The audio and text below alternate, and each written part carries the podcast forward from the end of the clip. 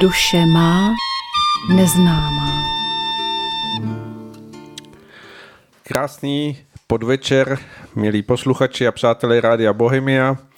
Je 15. března roku 2023, je středa 19 hodin a pro mě je velkou radostí vás přivítat u poslechu našeho vysílání ze středočeského studia Rádia Bohemia. Od mikrofonu vás všechny s velkou radostí zdraví Aleš Svoboda a je mou velkou povinností opět přivítat po nějakém čase tady u nás ve studiu pana Víta Sirového, kterého zdravím. Hezký večer. Děkuji, zdravím všechny posluchačky a posluchače. No a to, že jsem přivítal pana Sirového, tak asi pro všechny, kteří nás posloucháte, už je to jasný signál o tom, že je tady opět další díl pořadu Duše má neznámá a jak to tak bývá, začneme opět kde si vysoko nad našimi hlavami, tam, kde se ztrácí všechny vzdálenosti a všechno se stává pomíjivým, tedy na obloze a to už nechávám panu Vítu Sirovému, protože to je jeho obor. Já bych dění na obloze krátce jenom upozornil na novou blížící se dlouhoperiodickou kometu. To číslo má C 2023 A3 a tu objevili v lednu a únoru tohoto roku nezávisle na sobě dva týmy astronomů, První pomocí teleskopu Atlas v Jižní Africe a druhý dalekohledem na Purpurové hoře v Číně. Proto má tato kometa takový smíšený nebo spojený název Chuchins Han pomlčka Atlas. Tato kometa se nyní nachází mezi Saturnem a Jupiterem a řítí se k nám poměrně velkou rychlostí, má to být téměř 300 tisíc km za hodinu a nejlépe viditelná má být příští rok koncem října, kdy se na večerní obloze přesune přes západní část souhvězdí Hada do Hanadoše. Ke slunci se má nejblíže přiblížit 28. září a k Zemi 13. října roku 2024 a uvádí se, že v této době může být tato kometa jasná jako nejjasnější hvězdy na obloze, jako k příkladu Venuše. A proto se očekává, že bude viditelná i pouhým okem, ale vyčkejme teda samozřejmě na to její přiblížení, pak uvidíme, nakolik se splní tyto předpovědi astronomů ale je celkem jisté, že určitě nám něco také přinese. To už jsme mnohokrát opakovali, že každá kometa vždy něco přináší a právě proto, že byla objevena eh, jako i ve velké větší vzdálenosti, tak, to, tak se eh, ty předpovědi celkem jako docela poukazí na to, že bude nějaká důležitá, ale samozřejmě vyčkáme. Kromě toho bych tady ještě zmínil i hodně silnou aktivitu slunce. Eh, na ním byl vlastně více erupcí nejvyšších tří, to znamená M a X. A některé z nich vyvolaly geomagnetické bouře s polárními zářemi i u nás na Slovensku a dalších oblastech, eh, kde to je zcela neobvyklé. S tou jednou erupcí bylo zaznamenáno, oni to nazvali jako sluneční tsunami, a těch rádiových bouří bylo víc, ale i tady vznikla, to znamená, rádiový signál přestal fungovat, eh, Dokonce se uvádělo, že činnost některých satelitů, já jsem byl překvapen, ty fotografie toho sluníčka najednou tam měly půlku černou. Eh, mě tam velmi pobavilo, eh, on to byl takový neumělý překlad v Google, ale tam bylo, že nějaká ta část určitého satelitu se zbláznila, tam bylo napsáno. A psali snad se zpamatuje. Takže eh, to vlastně už bylo, jinak tam je velmi zajímavé, že právě dneska nebo ještě spíš bych řekl, že eh, před několika dny, před tímto vysíláním, eh, byla zase obrovská eh, erupce, ale skutečně to bylo něco velikánského, nesmírně rychle, ale naštěstí Apolloní vypustil jako na druhou stranu od nás, to znamená, nešlo to k zemi, ale úplně naopak. Můžeme to brát jako takové varování, ale vlastně přesto to něco způsobilo, protože eh, neví se přesně, které ty erupce, ale právě dneska, právě 15. března, eh, to mělo vyvolat středně silnou geomagnetickou bouři třídy G2, takže doufáme, že to vlastně nenaruší eh, naše vysílání internetu. Jenom k tomu vašemu zmínění s tou kometou. Ono to tak je asi, mm, jak zmiňujete, že mnoho lidí má tak trochu spojenost s tím, že pokud kometa má přinášet nějaké zásadní změny, které se projeví tady na Zemi, tak to mají lidé spojené s tím, jako kdyby to mělo přijít i hned v řádu hodin nebo dní, kdy se ta kometa objeví, nebo kdy je v nějakém tom nejvyšším bodě jasnosti svého záření, ale ono je to vlastně naznačeno už v tom, že ta kometa má jakýsi ohon, nebo ten, ten, ten pás, který se za ní táhne, tak to nasvědčuje, že ten časový úsek, kdy se projevují ty eh, události nebo projevuje ten vliv této komety do událostí tady na Zemi je rozprostřen do daleko delšího časového úseku, než si dokážeme představit. A tak vlastně to, co teď prožíváme, nebo to, co jsme prožívali na začátku roku, všechno to, co eh, vlastně nás staví do těch eh, jako velice překvapivých okamžiků, co všechno se tady na Zemi v tom společenském dění děje, i v přírodním dění, tak, takže vlastně to je jakoby si, jakýsi ten časový doběh, jakoby ta oháňka těch předchozích komet, o kterých my jsme tady v průběhu našeho povídání už hovořili mnohokrát. Takže tak, jak to říkáte, dá se očekávat, že i tady od té komety docela dobře může přijít něco, co si zdánlivě nespojíme, ale co ve skutečnosti bude s tím vlivem nebo s tím poselstvím té, té eh, prolétávající eh, vlasetice spojené. Plně souhlasím, ale já bych možná už přešel k tomu přírodnímu dění. E, jinak dneska bych se snažil stručněji, abychom nad tím nestrávili tolik času jako minule. Obecně můžeme říci, že z těch mnoha projevů živelného dění je patrné jak nesmírně sílí údory bytesných, ať už jde o četná zemětřesení. Dodal bych, že v Turecku se to klepe neustále, vlastně to jsou denodenně, já už teď jsem zapomněl kolik, ale myslím, že jsou to desítky tisíc otřesů za tu dobu. Je velmi zajímavé, že se i oblast středního moře na mnoha místech, ten zlom vlastně, který pokračuje pod Řeckem k Itálii, tak jsou to zemětřesení třeba kolem té magnitudy 5, což teoreticky ještě není tak hrozné, ale přesto už se klepe všechno možné a e, můžu říct, že jsem nesmírně rád, že bydlíme ve střední Evropě, protože ta oblast, e, oni tam dokonce jednu dobu e, jmenovali, teď jsem přesně si nepamatuji, kde to bylo, ale je to někde pod Maltou. Najednou se začne klepat velmi intenzivně nějaké to místo v tom podmořem, vlastně to dno. A i toto, já to beru jako takové klepání bytostní, že upozorňují, že se něco děje, že se něco připravuje. Takže eh, to jenom tak eh, k těm zemětřesením. Samozřejmě jsou i zajímavé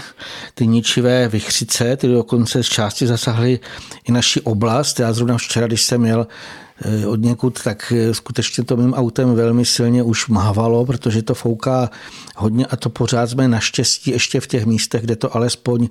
nesundavá střechy nebo eh, něco jiného. Je to takové to počasí velmi proměnlivé. Vidíme ty bytostné, jak oni jako kdyby to je takové až divoké, jako já to tak vnímám občas, takové ty změny najednou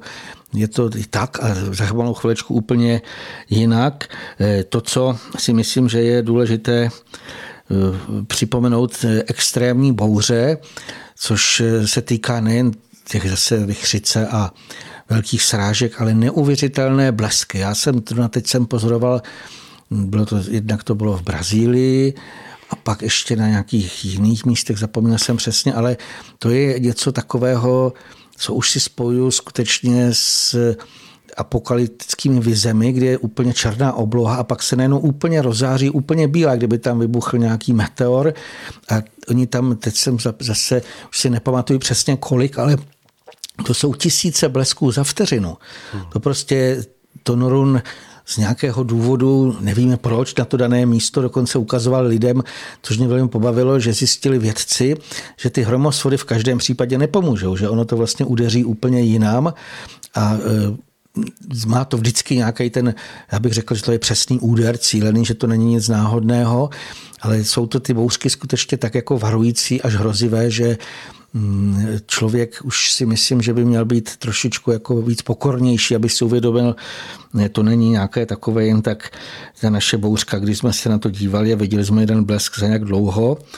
Eh, připomenul bych ještě rozsáhlé záplavy. Oni jsou na všech možných místech. Teď jsme se třeba dívali, že i v Turecku, ale i v různých místech Ruska, potom samozřejmě i všude možně na různých místech, třeba v Americe, ať už jižní, ale v severní, tam je velmi zajímavé eh, ta oblast Kalifornie, která byla tak sužovaná těmi eh, obrovskými sněhovými pře, eh, přísuny, kde to bylo někde až třeba pět metrů sněhu a ty lidé tam byli skutečně dlouhou dobu doslova uvěznění, oni tam to nazvali, protože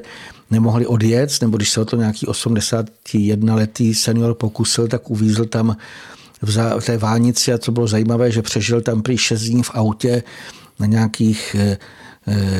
snad sušenkách a krosantech, nebo já už jsem to si nepamatuju na čem, ale je to, je to tam velmi vážné a teď vlastně to je i na jiných místech, ale najednou přišla obleva a teď ten sníh taje a v té Kalifornii jsou obrovitánské záplavy, které se uvádí, že postihly 25 milionů lidí hráze se protrhly. To bylo ještě i na víc místech, to třeba bylo i v Kazachstánu, kdy ten sníh, který napadl, najednou začne tát a to už jde o život, protože tam plavou nejen veliká auta, ale už i domy a všechno možné. To znamená těch záplav, jako to, když člověk vidí, tak si říká, že už je to taky vážné. Jinak se upozorňovalo, eh, že se začínají probouzet několik supervulkánů. Vlastně to už jsou takové ty předzvěsti, kdy se očekává, co, eh, co z toho eh, vznikne, jestli se ještě uklidní a co je taky zajímavé, že už na různých místech začínají, eh, že jsou četné požáry, to to bych řekl, je taky takový velmi varující moment. Bylo dost, i dost překvapivé, kolik je dříve nebývalých nehod. Třeba v USA byly za poslední měsíce, tam prý vykojilo více než 10 nákladních vlaků a to někdy i způsobilo i ekologické katastrofy, už jsme o tom mluvili, ale prostě říkali tam, že z, z těch kolej, že si jíždí jeden vlak za druhým, dokonce to nazvali tak velmi zvláštně, že to je epidemii železničních katastrof. Jenom bych krátce dodal, že náklon zemské osy se rovněž dostává stále více mimo ty dřívější hodnoty a to ještě rychleji, než se e, předpovídalo, takže to taky zjevně nezůstane bez následků. Můžeme říct, že uvidíme, jaké pohromy v nastávající době přijmou, ale zjevně toho bude dost a nejspíš to eh, pro nás jako pro lidstvo bude i, do, i celkem bolestivé, protože i podle těch předpovědí modelů removaných společností, které se zabývají tím atmosférickým dění, eh, má docházet stále k větším anomálií, to znamená třeba předpovídají stále ještě, že budou větší horka, eh, a v těch oblastech, kde bude ten dostatek srážek, tak z toho určitě vyplynou ještě větší sucha a zřejmě i ty další požáry rozsáhlé. Dokonce i ty odborníci jmenují některá místa, které vlastně těmi těmi extrémními projevy nejspíš budou zasaženy nejvíce. Ku příkladu tam psali, že Amerika že v Americe budou nejspíš ještě silnější bouře a tornáda v Tichomoří, zase ničivé hurikány. Je velmi zvláštní, že teď jeden hurikán, to je zase vždycky se uvádí, že to je naprostý rekord, že on už přes měsíc myslím, že se jmenuje Freddy, on přes měsíc eh, tam létá tou oblastí a on postihl eh, nějaké africké státy, ale prostě měsíc létá sem a tam a dokonce některé ostrovy už po druhé se tam vrátil. Vždycky to způsobí ty obrovské vychry, záplavy, lidé přijdou i o své o střechu nad hlavou a tak dále. Takže to bude, toto místo je taky velmi takové, bych řekl, aspoň pro mě eh, velmi rizikové, nebo i pro to, co se tvrdí. Eh, dále taky samozřejmě popisovali, že takovéhle hurikány eh, nejspíš postihnou i jeho východní Asii. Je také známe, že Austrálie ta už vlastně teď v tuto dobu nebo po více týdnů je sužována rozličnými pohromami od těch rekordních záplav. Vždycky se říká, že to nikdy nebylo ale na jiných místech zase tam najednou je sucho a už zase obrovské požáry. A někde jsou zase ty obrovské horka, to znamená ty extrémy, když to člověk pozoruje, tak si říká to skutečně už je hodně, hodně silné. ty katastrofy samozřejmě jasné, že v mnoha ohledech si způsobují lidé sami ať už třeba těma nepatřičnými zásahy do přírody, ku příkladu, když vykácí obrovské lesy, anebo produkcí nebezpečných chemikálí. Zase vybuchlo několik chemických, nebo nějak se uvolnili chemické škodliviny z několika obrovských nějakých továren chemických, to znamená, to zase si myslím, že není náhodné. Ono samozřejmě někdo by to mohl i přiřazovat nějakým takovým Eh, doslova, eh, že jsou to nějaké teroristické akce a tak dále, ale já jsem přesvědčen, že tam tu hlavní část eh,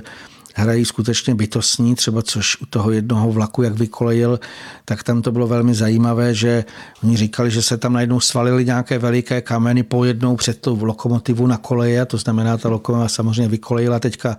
dlouhý, dlouhý, jako ten, ta řada těch vagónů nákladních se tam někde se sype, se šrotuje, eh, takže znamená,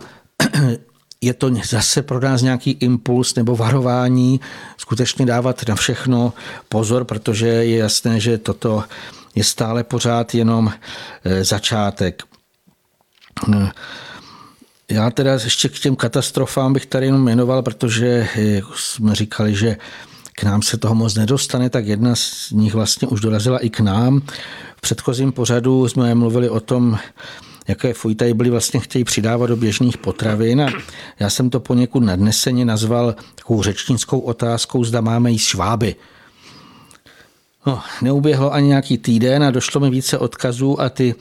ku příkladu dokazují, že u nás už máme, uvádí se největší hmyzí farmu ve střední Evropě, kde to nají chovají tuny, červu a švábu. V blízké budoucnosti tam píší vlastně v těch článcích, a to jsou oficiální články, prosím vás,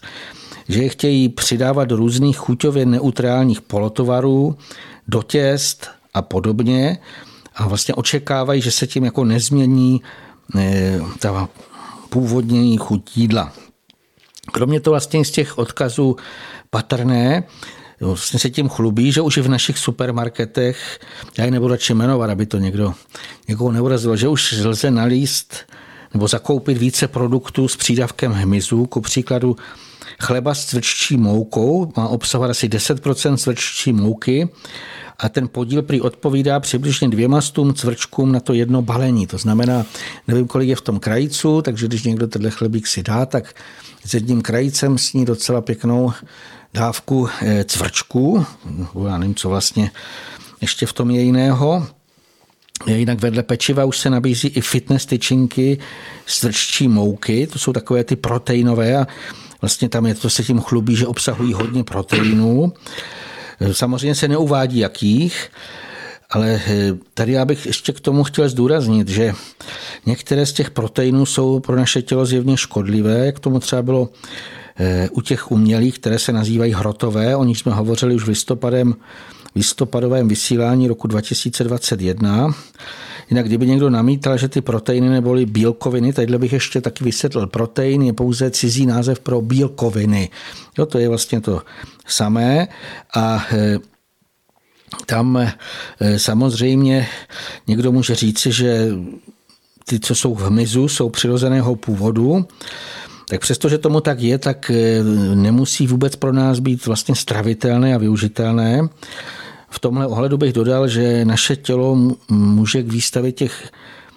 tělesných tkání nebo k obnově nebo k tomu, aby tam něco s tím vlastně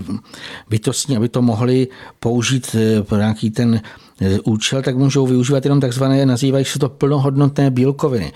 Jedno z málo věcí, co jsem si ze školy zapamatovala, co beru jako přínosné, vlastně tohle jsme se museli učit, je o tom, které bílkoviny jsou plnohodnotné. Jo, ty, je tam úplně běžně se popisovalo, že vlastně jsou pouze v mase, mléčných produktech, vejcích a podobně. E, a je důležité vlastně, že oni vy, e, obsahují vyvážené složení aminokyselin. Abych to trošičku popsal lidem, kteří se v tom nevyznají, tak si představte, že bílkovina je jako když byste chtěli navlékat korálky, a e, na tu nitku se navlé, navlékají různobarevné korálky a vy víte, že tam musí být naprosto všechny barvy, že nemůžete žádnou barvu vynechat.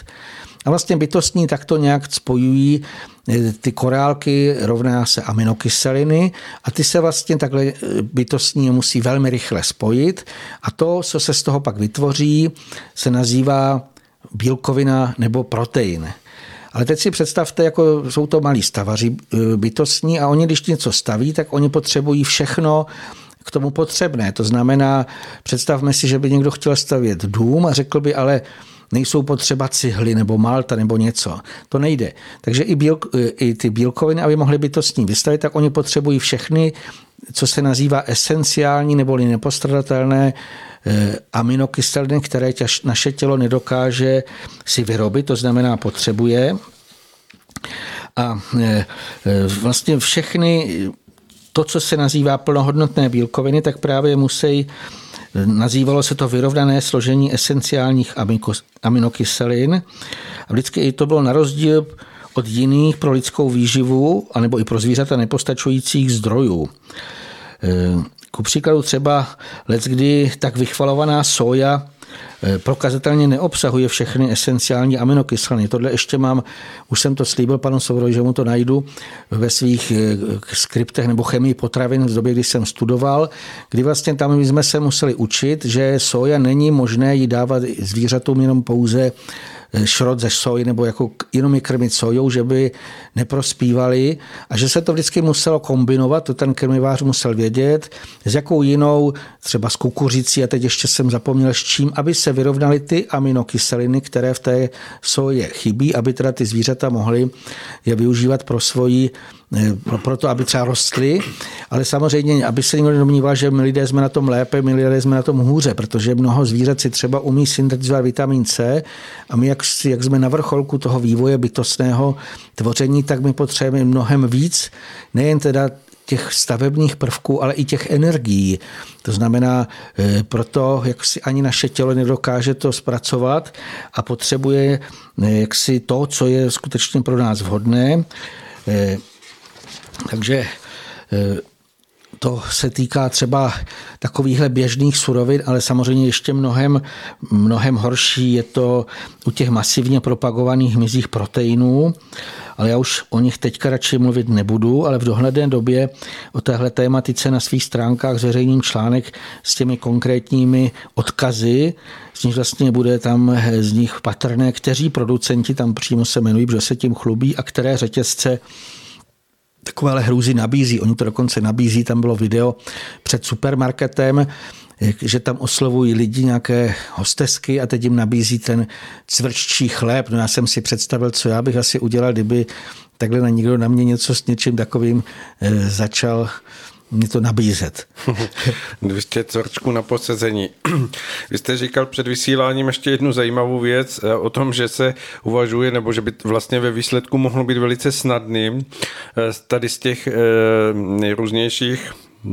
šesti chodů, to znamená hm, různých cvrčků, švábů a dalších zvířátek udělat hm, mávnutím toho kouzelného proutku domácí zvířata, že by se tedy vlastně přesunuli z toho že doposud většina z nich byla považována za škůdce v potravinářské oblasti, takže by se vlastně přesunuli naopak do pozice, že by je ti výrobci nazvali hospodářskými zvířaty. Je to tak? Je to tak v tom článku, mě to naprosto fascinovalo, já to zřejmě použiju i tam eh, na ty své internetové stránky, mám to přes tu citaci, ale právě nějaký ten vyšší, nejvyšší odborník z veterinární zprávy vlastně tam říká, že úplná maličkost, že se pouze ten veterinární zákon změní a že skutečně teda to se přejmenuje na hospodářská zvířata, takže celé jako teda teďka asi bych to neměl říkat, že těšit se na to nemůžeme, ale spíš by se měli očekávat takové věci, které já osobně se vám přiznám, že bych nikdy nevěřil, že to tak daleko dojde, protože každý, aspoň kdo je starší, si přesně pamatuje, jaké to bylo, když někde byly šváby nebo něco, tak jak co se vlastně všechno muselo dělat a jak se hned toho lidi děsili. A teďka se to z toho stane hospodářské zvíře a e, bude to něco e, skvělého, takže mm, asi si myslím, že budeme muset být víc a víc bdělí, e, protože tam třeba ještě to prozradím už teď, a pak to popíšu přesně v tom článku, že oni to budou schovávat za latinské názvy že nenapíšou, jako co tam je, ale třeba eh, ten mouční, eh, potemník mouční, nebo ty červy, vlastně to je tenebrio monitor, monitor nebo monitor, ej, teď jsem se, já se na to radši podívám. Jsou to latinské názvy, které zcela otevřeně, pokud člověk eh, není entomolog nebo někdo takhle znalý, tak to může přehlédnout a může si třeba myslet, že to je nějaká rostlina. Jako no, řasa nebo cokoliv. Řasa, cokoliv. takže, takže vlastně tohle, to, jako kdyby nás to stavilo před stále další a další takové, bych řekl, mm, zvláštnosti, které dřív nebyly. A já bych to možná zkrátil, to, co si myslím, že bude úplně nejbezpečnější, koupit si nějaké ty základní suroviny, třeba zrní nebo mouku a upéct si sami, včetně i nějakých třeba těch eh, zákusků, tyčinek, protože tam skutečně to vidíme a můžeme si to tam nějakým způsobem poměrně lehce eh, uhlídat. Takže nás to povede i k takové té soběstačnosti a to jenom tak úplně zkráceně na svých stránkách, tam na té první straně mám různé pečení, ať už chleba nebo nějakých, nelektěte se, když je tam psáno šneky, takže šneci jsou to skutečně to zamotané těsto. Nejdeme do takovýchhle extrémů, žádné jako tyhle ty plže, mlže, plže, hlavonožce tam přidávat nebudeme a e, stále chceme vést lidi k tomu, že soběstačnost není prázdné slovo, jinak e, už jsme se o tom zmiňovali, ale zase se, zabýváme se tím v semináři Genius přírody, který vlastně ten nejbližší bude eh, příští sobotu 25. tak pokud by to někoho zajímalo, nebo i z těch záznamů, které teď tady udělám reklamu, jsou ty staré zlevněné.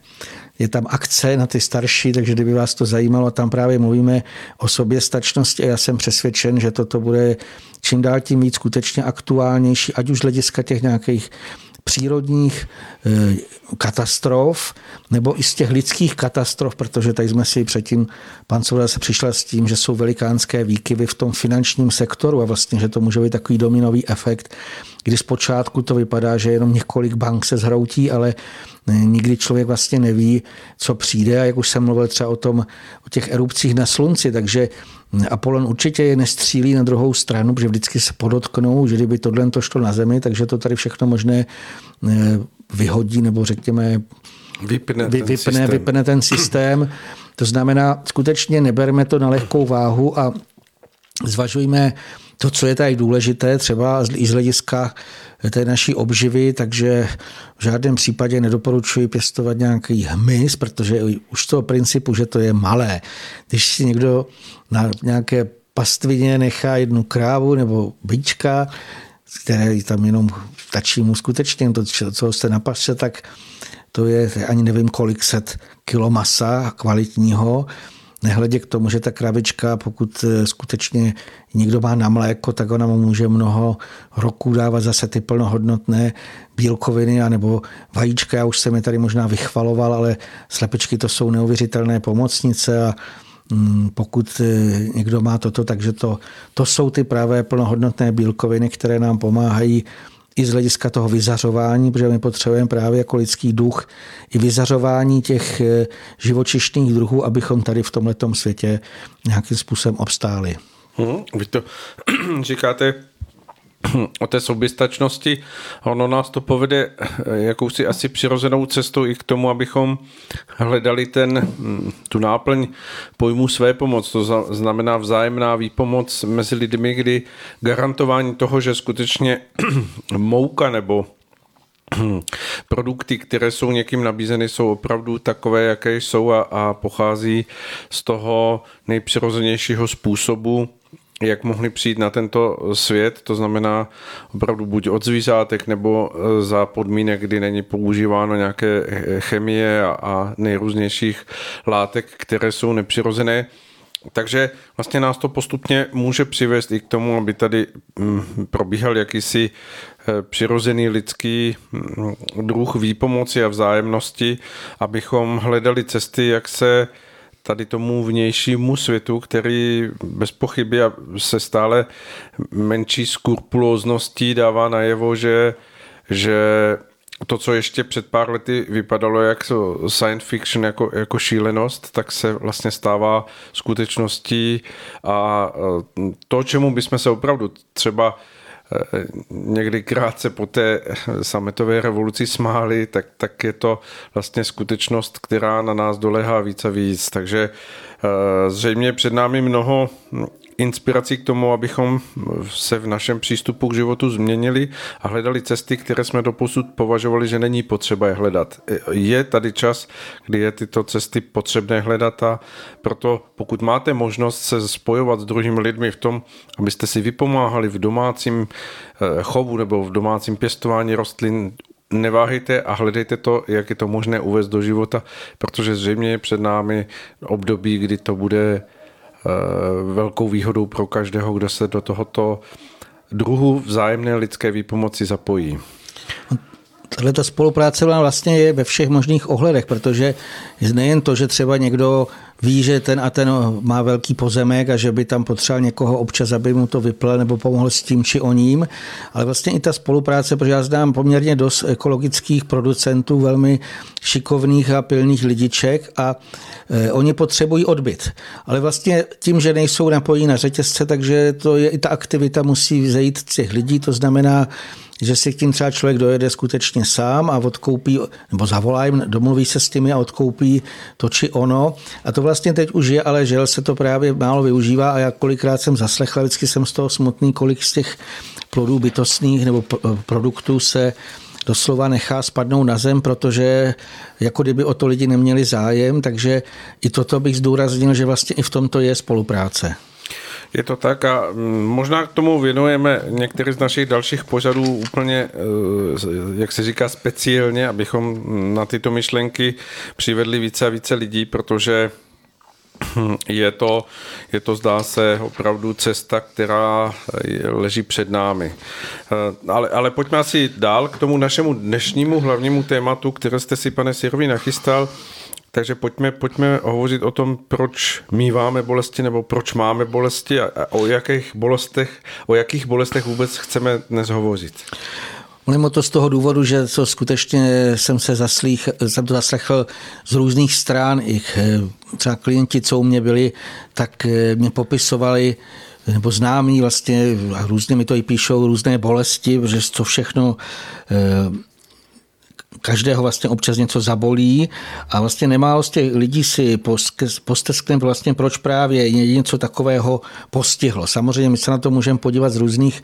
úhlu pohledu, duchovně založení lidé by na tu otázku nejspíš odpověděli tak, že nemoci i bolesti vyplývají ze zjevného nedodržování nebo porušování boží vůle neboli přírodních zákonitostí. Vlastně ten důvod je, aby člověk pochopil, že v určitém ohledu ještě dělá nějakou chybu a v zákoně zvratného působení vlastně ty bytostní tkalci utkají ten koberec, kterém je i ta bolest nebo utrpení. Ten cíl vlastně, aby ten daný jedinec procitl a změnil se k lepšímu. Vlastně ono z toho vlastně vyplývá, že i v čase vrcholu posledního soudu neboli, té vel, neboli velké očisty na zemi nás nejspíš ještě nebo lidstvo čeká dost bolesti a utrpení protože vlastně boží láska v té své spravedlnosti doslova v té hodině 12. lidem poskytne ještě tu poslední možnost nápravy, to znamená, aby započali s tou cestou poznání a skutečně už se polepšili. My už jsme tam, o tomhle už jsme tady opakovaně hovořili, ale mnozí můžou nabít, namítnout, že vlastně takovéhle nějaké teoretické rady jim nějak moc nepomohou, když je zrovna skutečně něco hodně bolí. A oni skutečně neví, kdy a čím si to způsobili. Takže proto si pak položí takovou tu oprávněnou otázku, co právě jim způsobuje tyhle ty konkrétní nepříjemné bolesti. Na to ale nemůžeme tak jednoduše a jednoznačně odpovědět, protože jednak bolesti bývají mnoha rozličných druhů. Jinak vyplývají též z různých a vzájemně se kombinujících příčin, přičemž ty nejznámější jsou úrazy, záněty a další poruchy fyzického těla. Ale těmahle oblastmi se zevrubně zabývá lékařská věda, a tak se jimi vlastně tady nebudeme že to nebudeme nějak rozebírat. Z hlediska zaměření našeho pořadu se zaměříme spíše na běžně neviditelné a pro dost lidí ještě nepochopitelné příčiny bolestí. Takže nejprve na takzvané psychické bolesti, které můžou vyplývat ku příkladu z toho, když se člověk na něčím hodně trápí.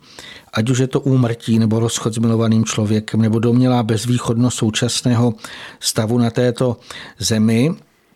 Vlastně a tohleto přitom můžou lidé prožívat buď na té vědomé úrovni, když si třeba v médiích něco hrozivého přečtou nebo jim to někdo vypráví, ať už jsou to důsledky katastrof, válek, násilných činů a tak dále. Ale kromě toho mohou ty citlivější lidé vnímat něco bolestivého i na té podvědomé úrovni, vlastně přičemž k ním můžou přicházet zdánlivě nepochopitelné nějaké nepříjemné vnitřní věmy nebo ošklivé pocity. A ve všech těchto i dalších případech se lidé mohou v důsledku toho dostávat až do psychicky velmi, velmi bolestných stavů. Tvrdí se, že psychická bolest je horší než fyzická. A samozřejmě tam eh, to může dojít až tak daleko, že v těch některých eh, velmi těžkých situacích někdo může dokonce uvažovat až o sebevraždě. A abych tady znova dodal, možná jsme o tom mluvili, že i kdyby někdo byl ve skutečně velmi silné depresi nebo nějakých takových hrozných stavech, tak by si neměl s touhle nebezpečnou myšlenkou ani zahrávat, protože přitom vlastně, jakmile se dostane v, tom, v těch vibracích, představme si, při tom trápení a takové to úplně padá dolů až do takového toho hodně, hodně tmavého a přitom si přitahuje ty stejnorodé myšlenkové neboli, nebo emocionální proudy a formy. A ty v něm můžou tenhle ten nepříjemný stav posílit natolik, že se třeba o tu sebevraždu skutečně pokusí. A samozřejmě pokud eh, tam můžeme říct, že pokud by se mu to podařilo, tak dopady tohohle toho činu jsou mnohem horší než ta sebetěžší deprese. A proto jsem přesvědčen, že je potřeba nejen ve svém okolí, ale i ty skrze rozličné informační kanály šířit v tomto ohledu osvětu, která vlastně by měla eh, zároveň jako i eh, pomoci nějak vypořádat se s těmi neštětnými životními tragédiemi. A tohle je nesmírně důležité hlavně u dětí a mladistvých, neboť tyhle ty věkové skupiny byly zejména v těch předchozích letech, ale také i v současnosti jsou stále vystavováni nesmírné zátěži, můžeme říct až takovému ničivému tlaku. A to se už eh, jako viditelně nebo zjevně projevilo na zhoršení jejich psychické stabilitě, o tom je víc zpráv.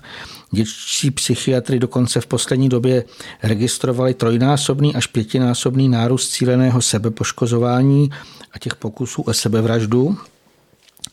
Ono je to celkem pochopitelné, protože ty mladší věkové skupiny ještě nedokázaly nabít těch patřičných životních zkušeností a z toho vlastně by měly vyplynout nějaké takové to zdravé ukotvení nebo vnitřní pevnost a sebejistota. A zase samozřejmě e, není to žádné překvapení, protože s tím současným děním si neví radu ani většina z dospělých, zejména pokud nemají e, duchovní vědění, takové to pevné ukotvění ve světlých výšinách. A každá rána osud vlastně i ta přírodní katastrofa, hlavně u těch materiálně založených e, lidí, tak tam je to takový úder, který jako jim připomíná, že jejich pozemský život není jistý, že vlastně nemáme všechno, nebo nikdo nemá vše pevně ve svých rukou a vlastně nezřídka jsou lidé úplně bezmocní a v mnohých to vlastně pak může ještě vyvolávat i strach z té budoucnosti a ten se vždy vztahuje, je důležité. A tím se mimo jiné blokuje i to volné proudění a přijímání energií těch posilujících. A pokud zůstává to pozemské tělo v trvalém napětí, tak se v tom daném člověku tam dochází k těm nepříznivým změnám, jednak nemohou dostatečně proudit ty oživující energie, v důsledku čeho nastane vlastně městnání nebo naopak nedostatečné vyžívení určitých míst těle. Abychom to poněkud přiblížili, tak dodejme, že se tím například eh, naruší energetický tok v meridiánech anebo se zablokuje potřebné proudění lymfy,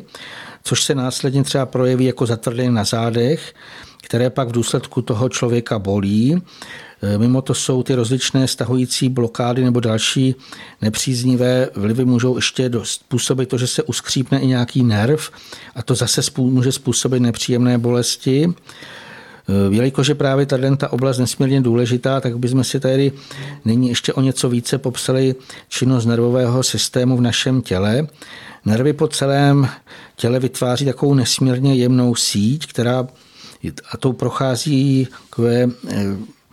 sice slabé, ale jsou to elektromagnetické impulzy a ty mají vlastně během žiku přenést tu informaci z libovolné části těla až do našeho mozku, který pak má co nejrychleji vyslet zpětný impuls k těm potřebným změnám. Když třeba šlápneme bosým chodidlem na hřebík nebo žavý uhlík, tak i hned pocítíme bolest a proto se snažíme co nejrychleji tu nohu vzdálet od předmětu, který nám vyvolal tenhle ten věm bolesti. Je to vlastně přirozený děj, který v normálním případě probíhá zcela automaticky. Takže můžeme to ještě tak nějakým způsobem popsat také tak, že nervová tkáň má schopnost přijímat, vést, zpracovávat a vytvářet vzruchy ve formě slabých elektrických nábojů. Pro lepší představu si to můžeme připodobnit k průběhu elektrického proudu běžným vodičem. Naším tělem ale samozřejmě prochází mnohem slabší a jemnější elektromagnetické proudy, které odpovídají vlastnostem nervů. A ty, oni jsou právě velmi citlivé, ty nervové spojnice, a proto oni můžou přijímat i zvnější přicházející proudy, které mohou vycházet třeba i z intenzivních vysílačů elektromagnetických záření. Proto se u nich také uvádí, že mohou vyvolávat třeba bolesti svalů, vazů a podobně. Také ze satelitu nebo těch dalších moderních lidských výtvorů mohou vycházet rozličné záření, jejíž účinku mohou citlivější lidé vnímat skutečně až značně bolesti. Už mi to popisovali lidé, kteří to skutečně na sobě hodně, hodně cítí a to nemluvím ani o bytostných, to by byla zase další, další dlouhé povídání. Kromě toho vlastně vycházejí ty energetické proudy a jako jiné vlastně nějaké takovéhle e, i útvary z ostatních lidí. Přitom může jít buď o ty neviditelné hladiny, které se přiřazují ještě k některým druhům hrubohmotnosti, to znamená třeba z astrální úrovně, ale kromě toho můžou z lidí vycházet i jemnohmotné proudy a proto vlastně na sobě někdo může pocitovat eh, třeba i nepříjemné nebo vtíravé myšlenky ostatních nebo zlostné emoce úplně cizích lidí. Ale pokud tyhle ty myšlenkové nebo emocionální formy nejsou s našimi stejnorodé, tak bychom si je k sobě neměli přitahovat. Takže proto by nás nejspíš většinou ani neměli nějak bolestně zasáhnout. E, vlastně se uvádí, že se uchytí jenom na naší stejnorodosti. To znamená, tvrdí se, že když jsou naše myšlenky i city zcela stejnorodé, tak, nás, tak by nás to nemělo rozladit. Ale aby nás to skutečně nějak nezasáhlo nebo nevychýlilo, tak je zároveň ještě důležité, abychom neměli něčím oslabené naše vyzařování anebo narušenou ochranou energetickou vrstvu, která je jednou ze součástí takzvané vnitřní aury. A tyhle ty systémy doslova naleptává a až proděraví takové to nesprávné vnitřní nastavení od trápení se dlouhodobých obav, ale obzvlášť ten zmiňovaný strach – a samozřejmě v dnešní době je to těžké a jsou lidé, kteří se obávají všeho vlastně, co, na, co je může v budoucnosti potkat, ale doslova dopředu si vymyslí, co všechno by se jim mohlo přihodit, ale to samozřejmě nejen zbytečně zatěžuje a zabraňuje tomu radostnému prožívání přítomnosti, ale právě, že to i tu naše duševní záholy porušuje. Samozřejmě je dobré vědět, s jakými nebezpečími se můžeme setkat, ale neměli bych nad nima hloubat ani se jí bát, protože eh, tím by si je člověk jenom přitahoval a navíc eh, se tím tyhle ty nepříznivé stavy posilují. Takže doporučuji skutečně to, co už jsme říkali, stále se snažit ladit nahoru a v tom dobrém. Hmm. Hlavně je důležité, abychom Eh, v určité empatii k druhým lidem dokázali přijmout to, že oni opravdu mohou prožívat nějakou bolest ze zdánlivě ničeho, protože mnoho lidí v tom svém materiálním nastavení to bere tak, že pokud člověka nebolí sval nebo nějaká určitá fyzická bolest, takže vlastně se jedná o něco vymyšleného, ale ve skutečnosti tomu tak není a těch forem bolesti je skutečně velké množství a budeme si o tom hovořit. Teď ale protože už povídáme docela dlouho, si dejme uh, opět zcela novou píseň od Jana Světlana Majerčíka a ona zazněla na tvořivém setkání cesty Grálu, která teď proběhla v sobotu 11.3. Bylo to velmi hezké, takže doporučujeme si poslechnout živou nahrávku. thank you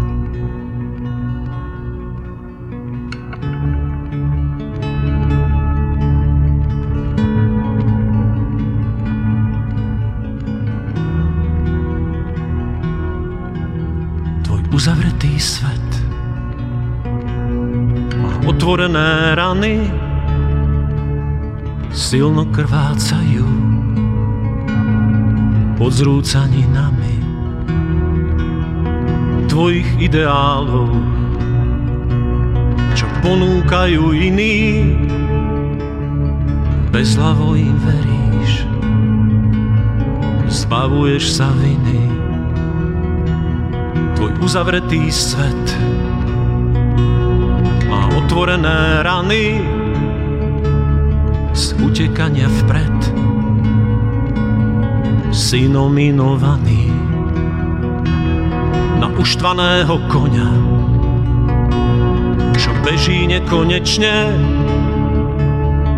bez cieľa a smeru, ktorý nevie presne. Uzavretý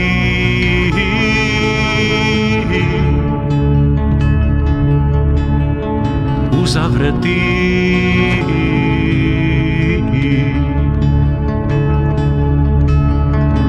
uzavretý.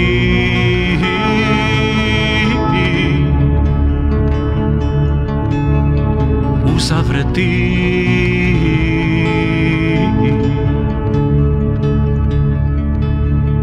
Uzavretý svet má otvorené rany, prekvapil ťa smiech jednej staršej dámy ktorej vojna vzala všetko, čo na svete mala. A keď jej dali chleba, tak sa radovala. Tvoj uzavretý svet má otvorené rany, nekonečný smet. Želaní a prianí. Mať stále čoraz viac. A najlepšie pre seba. Točí sa kolo toč, točí sa hlava celá. Uzavretý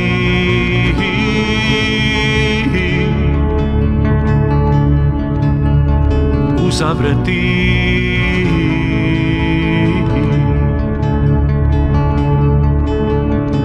uzavretý.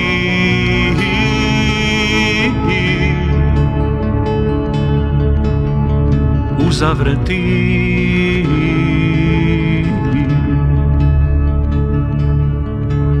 Tvoj uzavretý svet má otvorené rany, oslepil ťa sneh medzi dolinami si chcel navždy skončiť. Tam pod lavínami to žiarivé svetlo zatvorilo rany. Si prebudený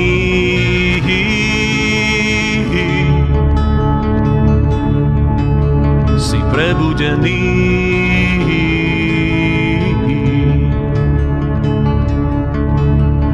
prebudení.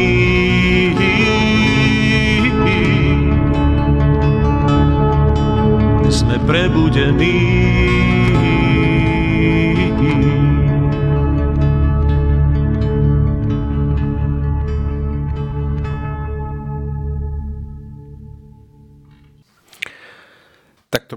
Jano Světlan Majerčík se svou písní, kterou zahrál teď eh, v uplynulé sobotě na stvořivém setkání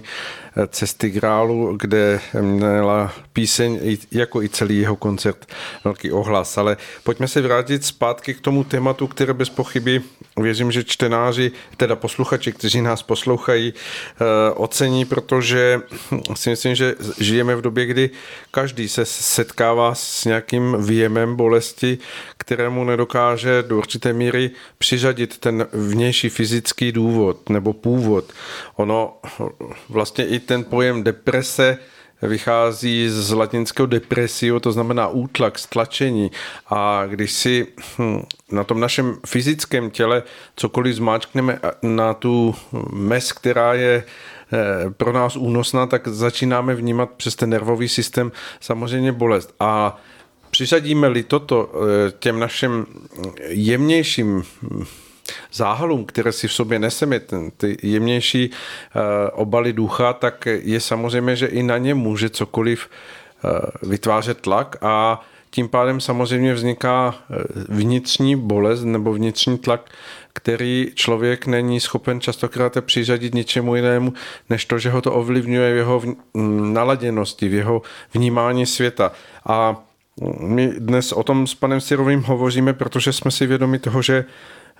tyto bolesti prostupují samozřejmě dnešním světem ve velké míře a bez pochyby mnozí lidé, kteří nás poslouchají, tak si něco z toho zažili. Takže pojďme o tom hovořit dále je to skutečně důležité, protože my třeba můžeme mít i duchovní vědění a můžeme se snažit eh, usilovně o to opačné, to znamená správné naladění, tak najednou nás něco takového, eh, bolest může zde nadáhla eh, zasáhnout, to vlastně každý si myslím, že prožil.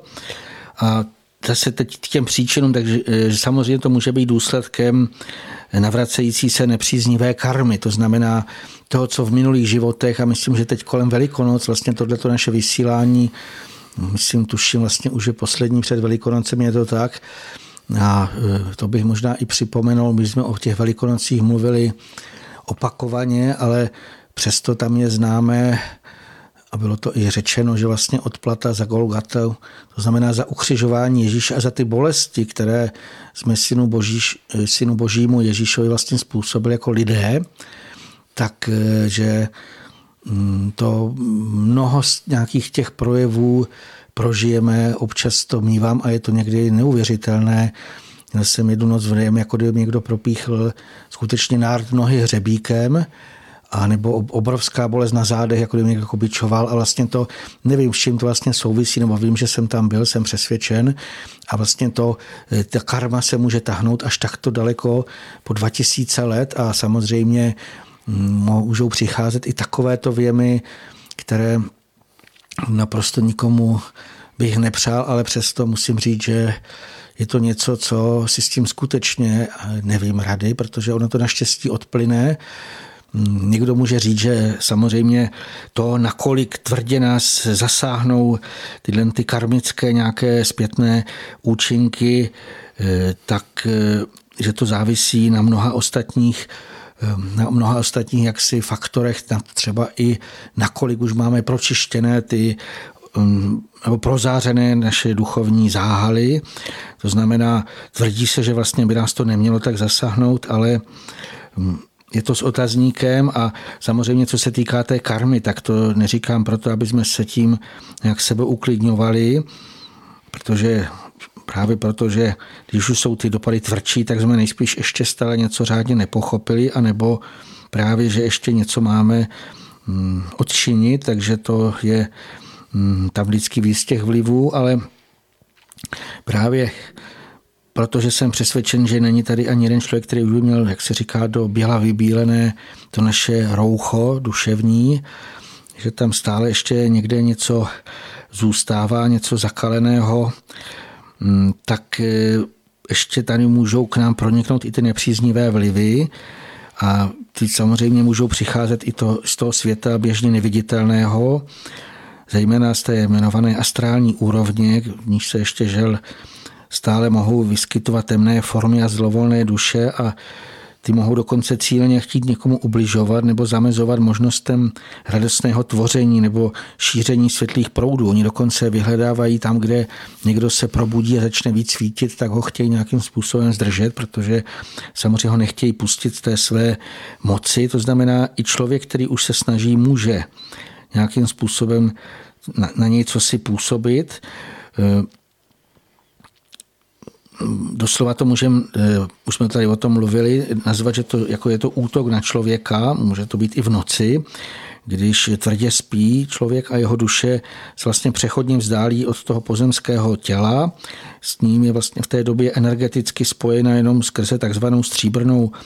šňůru, ale tehdy vlastně nejsou tím daným duchem plně prozařovány naprosto všechny eh, součásti centrální nervového systému a celé tělo. To vlastně tamto spojení je v oblasti solárního plexu zejména.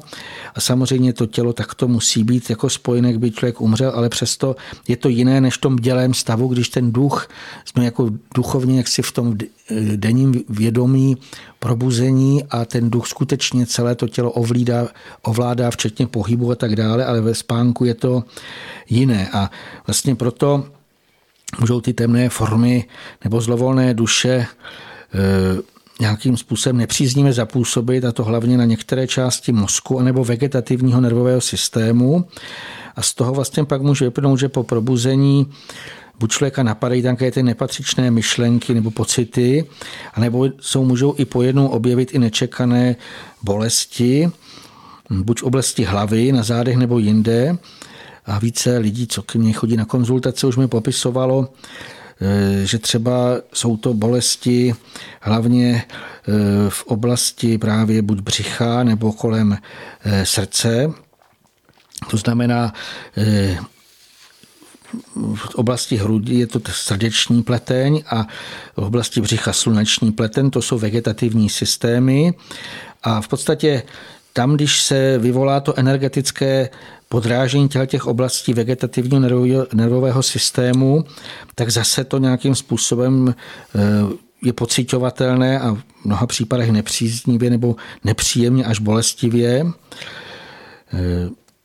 Samozřejmě jsou to nejen útoky z toho světa běžně neviditelného, ale dokonce můžou na tyhle ty nervové, nějaké jemné nervové sítě, nebo představme si, jsou to takové malinké vlásečničky, nitky, a že na ně můžou dokonce cíleně nepřízně působit i někteří k temnu usilující pozemští lidé, kteří vlastně dokáží koncentrovanou myslí vysílat určité druhy energie. Tenhle ten děj je už dlouho známý a prováděli ho nejen mágové, ale i zlovolní lidé, kteří buď to pochopili, nebo se někde naučili. A z hlediska současnosti tak to může vyplývat i z minulých životů. Tyhle ty druhy těch škodlivých energetických útoků a při nich se třeba může někdo přes fotografii napojit na daného člověka a posléze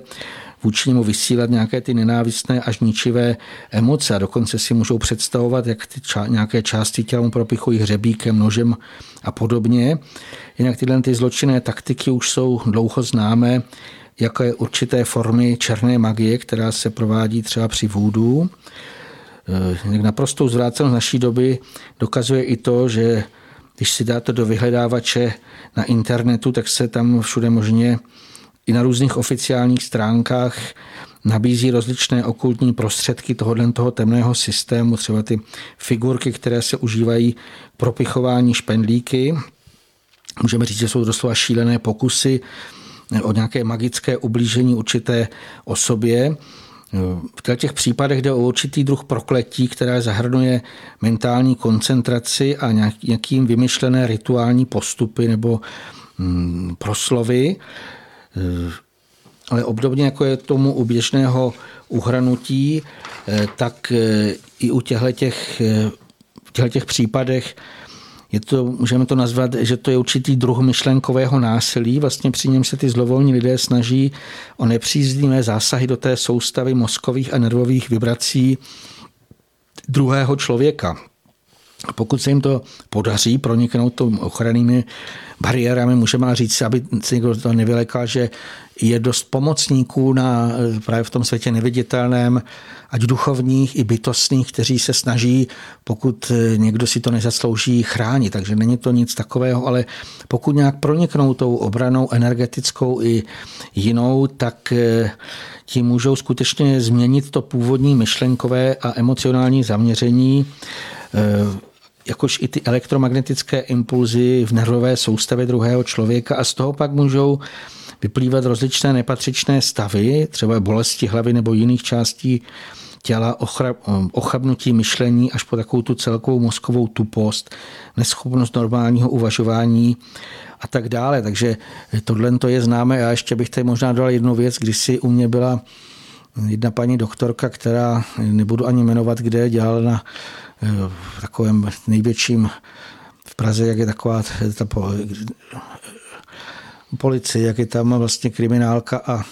že na ní její nadřízený prý něco podobného vyzkoušel, že měli školení jako takové, jak vychýlit a že on to na ní vyzkoušel a vlastně popisovala, že skutečně se mentálně podařilo ji úplně totálně rozhodit. To znamená, na východě i na západě už tyhle ty věci dlouho jsou známé a před, vlastně už předtím před stovkami tisíci let zase se nějakým způsobem tím lidé zabývají ty zlovolní. To znamená, eh, já vlastně tady tím chci varovat eh, v prvé řadě před jakýkoliv způsoby otevírání se nebo se podvolování nějakým jakýmkoliv nepatřičným druhům ovlivnění. To nepatřičné, už jsme o tom mluvili, to je i sugestivní působení televize a všech možných médií, ale až po nějaké lidi, kteří se jako snaží vyvolat dojem, že oni jsou vlastně mocní, že mají nějaké že mají i takovéto schopnosti, takže jakkoliv se tomu odevřít, nic bychom neměli ani malinkou skulinku odevírat, není to, není to správné a je to vlastně všechno, všechno jako jsou to jaksi takové doslova zločiny. Ale já bych tady ještě dodal, že k těm ovlivněním patří i to, co se nazývá jako bílá magie. Při ní se kdo si vlastně snaží na dálku ovlivňovat jiné lidi, aby pak třeba dělali to či ono. Třeba Dokonce jsem se setkal s tím, že někdo chce vládnoucím činitelům vnuknout myšlenky, aby čeho si zanechali, eh, nějakého nepatřičného činění, to znamená, ti bílí mágové eh, se snaží ovlivnit, aby teda eh, něco nedělali a něco naopak zase správného dělali. Právě co oni, to znamená teď myslím ti bílé mágy, považují za to správné, ale i v těchto těch případech jde o zjevný druh myšlenkového kejklířství až násilí. Nelze se přitom chlácholit třeba tím, že tito mágové třeba chtějí dobro a že účel svědčí prostředky. Při jakékoliv zasahování do svobodné vůle druhých lidí obzvlášť takové to nečekané a to, co eh, je takhle na dálku, tak eh, z hlediska duchovních zákonů hm, to můžeme nazvat jako značné provinění a nepomůže ani to, když se třeba někteří lidé obelhávají ať už sebe nebo jiné tím, že se za koho si modlí, aby pak právě dělal to či ono. V tomhle případě to leckdy může být i rouháním, protože přitom též leckdy užívají i boží jméno. Mm, výjimku vlastně můžou tvořit jenom pří, eh, přímluvné modlitby, eh, při níž eh, ku příkladu prosíme o pomoc pro určitou osobu, ale aby mohla být tato přímluvná modlitba účinná a k danému člověku mohla připlynout ta pomoc, tak on k tomu musí být otevřen, to znamená, musí v něm být tak připravena skypřená půda, aby ti světlí pomocníci mohli zapůsobit, ale tohle lze velmi těžko oček, nebo vlastně tohle se děje u v těch případech, eh, když třeba jen do těžce nemocný, nebo jeho obydlí třeba postihla ničivá katastrofa. A samozřejmě tehdy bývá tím silným vnitřním rozechvěním a i upokorněním. Třeba při té nemoci často ta půda eh, potřebná, skypřená, připravená, takže tam to má smysl a pokud za koho si poprosíme tím správným způsobem, to znamená ve smyslu, pane, tvá vůle se stáň, Jednak řečeno vlastně, když ponecháme na světlu, jakým způsobem eh, chce tomu danému člověku pomoci, tak je to samozřejmě správné, ale Zcela jiná situace je, když se třeba někdo modlí za určitého vlivného politika nebo vládnoucího činitele, aby se jakoby nějakým mávnutím kouzelného proutku odvrátil od špatného konání a zázrakem sem polepčil.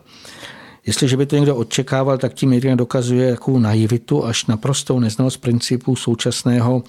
systému, protože ten má dokonalá síta, jimiž těmi rozličnými zkouškami ověřuje každého, jehož pustě dosadí do těch vedoucích nebo vládnoucích pozic. Eh, to znamená, eh, ty nejvyšší veřejní činitelé vládnoucí jsou vlastně při tomhle tom zkoušení doslova se zavazují nebo doslova upíšou duši těm svým mecenášům, kteří vlastně jim eh, financovali ten jejich mocenský vzestup a tak dále. Z toho vlastně vyplyne, že za to pak vyžadují naprostou poslušnost a podřízenost. Takže kdo se seznámí s těmi těmi vzájemně provázanými temnými strukturami, tak vlastně s růzou pochopí, že ten, kdo uvízne v této houževnaté síti, se z ní během tohoto pozemského života vymaní je nesmírně těžko. Jestliže se mimo to kdokoliv dostane na vrcholek té pozemské moci, eh, tak eh, mimo jiné v důsledku toho, že se mu třeba ostatní klaní, pochlebují mu a tak dále, tak eh, on nechce podlehnout tomu sebeklamu vlastní velikosti a ta jeho pícha a nabuřelost většinou narůstá do nezměrná. Tohle bylo velmi umě literárně stvárněno, jestli jste někdy četli Měčkův román Jak chutná moc, to se týkalo toho předchozího komunistického systému a bylo v něm tam jasně ukázáno, že i ti lidé, kteří původně chtěli spíše to dobré, tak když se pak dostali k moci, tak eh, se většinou eh, naprosto skazili. Takže jestliže se uvědomíme, že nyní žijeme ještě v mnohem skaženější době, než tom bylo tenkrát, tak je zjevné, že vysoce morálně ti ušlechtí lidé se do těch vládnoucích postů nyní žel dostat nemohou. Spíše si tomu bude naopak. A proto vlastně kolem sebe i na celém světě můžeme pozorovat tolik nízkosti a špatnosti, že si mnozí říkají, jak je to vůbec možné to mluvím z toho důvodu, že mnozí asi si už i položili jakou oprávněnou otázku, eh, jak je to možné vlastně, že se nyní tolik lidí vyžívá v ubližování, ničení, vraždění ostatních. Pochopení vlastně od toho současného zjevně nepříznivého stavu je třeba vzít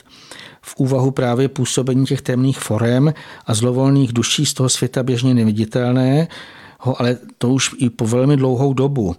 Už v 30. letech minulého století Abdrušin v jedné z přednášek v poselství Grálu uvedl, že více než polovina všech lidí v té době vůbec nepatřila na tuto zemi a že to byl důsledek toho, že lidstvo po těch tisíciletí, za ty tisíciletí natolik pokleslo, že v tom svém nečistém chtění doslova vystavilo mosty k těm temným sférám, kde pobývají ty hluboce skažení duchové, jejich jemnohmotná hutnost jim v tom normálním případě nepřipouštěla žádnou možnost, aby se mohli dostat až na tuhle tu pozemskou pláň, ale lidé vlastně tím temným chtěním přitažlivostí stejného umožnili, aby se i ti leti temní duchové eh, mohli znova inkarnovat sem na zemi a oni toho žel hodně často využili a následkem toho se vlastně jako díkovoká smečka vrhli na pozemskou úroveň s jásotem, zalednili její větší část a důsledky toho vidíme dnes e, všude kolem sebe, přičemž je víc než pravděpodobné, že podíl těch temných duší se zde ještě zvýšil. Nevíme samozřejmě kolik, to nechceme ani rozebírat. A jelikož vlastně ty temné duše mohou naprosto bez skrupulí a záchvěvu nějakého čistého svědomí konat i ty nejhorší špatnosti a po jejich pozemské inkarnaci to, též často bývají velmi vychytralí lidé, tak proto se v tom hmotném světě často dostávají i do těch vedoucích pozic a poté pak na té zdejší pozemské úrovni, kde se vedle sebe vlastně prostřednictvím hrubohmotných těl můžou žít vedle sebe jak teda ty temní společně s těmi světlejšími, tak e, na se vzájemně působí a právě těm, kteří by chtěli i to dobro, můžou let kdy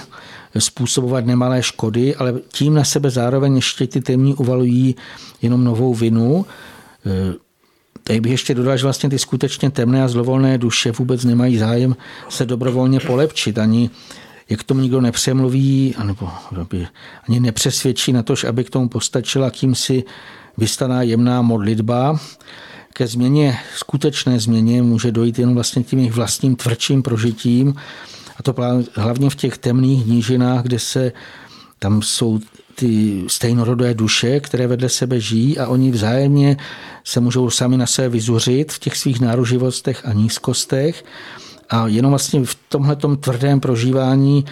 se snad ještě nakonec přece některé z nich eh, pochopí, poznají to zlo a začnou k němu mít odpor, což eh, může posléze přispět k jejich takovému tomu postupnému polepšení, k tomu, že ze jejich nitra vytryskne modlitba, že už to chtějí nějakým způsobem dělat jinak. A e, tam, aby jsme si uvědomili, jaký, jako, jak z toho,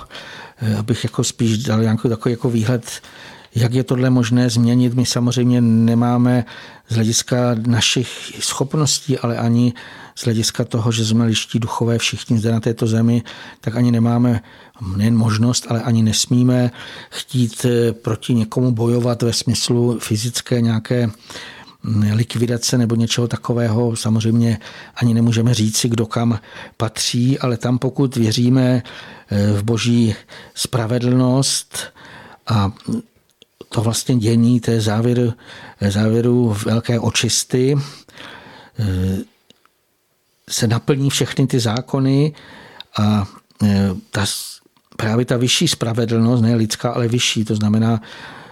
z božské úrovně přicházející spravedlnost,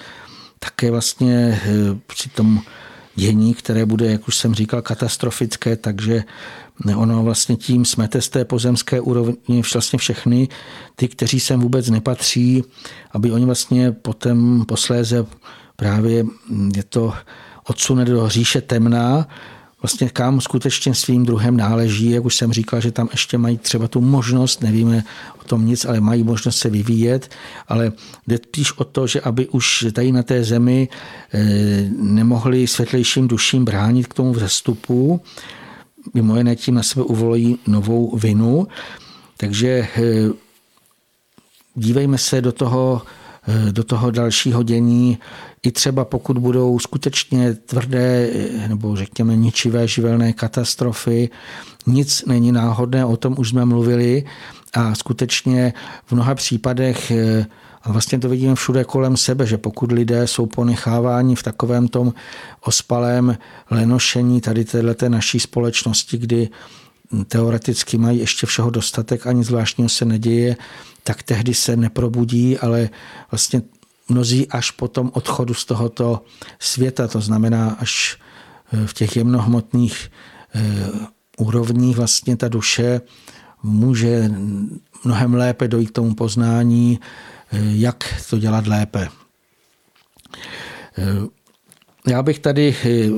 zase, ještě než to vlastně opustím, tak bych jenom dodal, že z toho vlastně vyplývá i ta skutečnost, že nejspíš ještě před sebou máme doby těch největších hrůz, jaké kdy e, země zažila, když doslova bude takovým nějakým tvrdým úderem, jak to kdysi obrazně popisovali proroci, že bude rozbita prutem železným se strašnou neúprostností, doslova vyhlazena veškerá duchovní pícha z každého lidského tvora, to znamená, všichni budou muset poznat e, že skutečně my tu nejsme pány, my jsme skutečně, máme být těmi, kteří sloužíme Bohu. A ať chceme nebo nechceme, tak eh, to, eh, tak to vlastně budeme prožívat. Samozřejmě se to bude i týkat i těch, kteří se ještě nyní vznášejí na těch oblastích vlastní samolibosti nebo ješitnosti. A vlastně se třeba opájí tou domělou vlastní mocí, to už je úplně jedno, v jaké té vládnoucí pozici se nacházejí. Toho vyplývá i to, že vůbec není potřeba zabývat se nebo se doslova zatěžovat tím, co ještě kdo špatného nyní dělá, ať už se týká o nějaký ty pozemský mocní nebo nějaký vládnoucí potentáti. Když si moje moudrá babička říkávala, hm, na každého, tady jsou tři tečky, já to slovo nechci říci, ale říkala, na každého jednou dojde. To znamená, lze to popsat i jinými slovy, už jsme tady říkali boží mlíny, melou pomalu, ale jistě. Takže samozřejmě vše projde eh, těmito obrovitánskými koly, to můžeme nazvat, nebo nějakými eh, síty a všechno vlastně bude přetříděno. Eh, já bych se ještě spíš vrátil k těm uváděným pokusům toho nějakého vnějšího ovlivňování, ať už je to ty způsob manipulování nebo nějaké ty cílené energetické útoky a tady bychom se ještě podívali na to, jak se vůči ní můžeme bránit. Ta nejúčinnější obrana má vycházet z našeho nitra e, navenek, protože náš duch je silnější než všechny ty dotírající nepříznivé vlivy. To opakuji znova, v podstatě duch je duchovní, ať už jsou to myšlenkové formy nebo i nějaké ty démonické formy, které můžeme nazvat i emocionální, tak toto vlastně duch je schopen e, nějakým způsobem zatlačit ale samozřejmě tam e, je ta, ten předpoklad nebo nutná podmínka, aby ten duch už byl dostatečně zjasněný, prožavený, to znamená živě se zachvíval, tak to je ten jeden směr, ale aby jsme nebyli náchylní třeba jakýmkoliv z nějakých uváděných nepatřičných zásahů, tak bychom měli mít e, samozřejmě i to vnitřní pevné přesvědčení o tom, že světlo přemůže všechno temné, světlo zvítězí. Mnoho lidí by si to mělo napsat třeba na strop nebo někam, aby tomu důvěřovali, aby to měli skutečně vypáleno, jak se říká, skrze všechny ty mm, záhaly až do našeho ducha, takže budeme o tom mluvit e, i pro posilu každého, kdo by třeba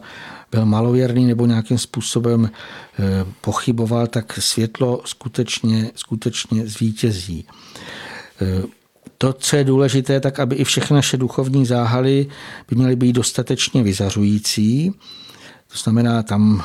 je to jednak vyzařování, jednak pohyb. Všechno, mám to i třeba popsané v knižce tajemství krve dvě, ale i jako ochrany čistotu duše, že oni jsou takové prostě toky elektri, elektromagnetické, které kolem nás krouží, ale i to, ten pohyb vyzařuje. Kromě toho musí být i natolik očištěné, aby mohl pronikat ten duchovní jas. Takže to je to vnitřní, ale mimo to je záhodno dbát i na to řádné fungování našeho celého fyzického těla, ale zejména je nutné podporovat právě to správné fungování mozku a centrální nervové soustavy, že všechny ty orgány je potřeba zásobovat nejen dostatkem energie a potřebnými živinami, ale i vitamíny, minerály, jakož i těmi stavebními materiály, jako jsou bílkoviny, teď opakují plnohodnotné bílkoviny, esenciální masné kyseliny a, další, a další látky, takové tyhle, ty, které to tělo vyžaduje.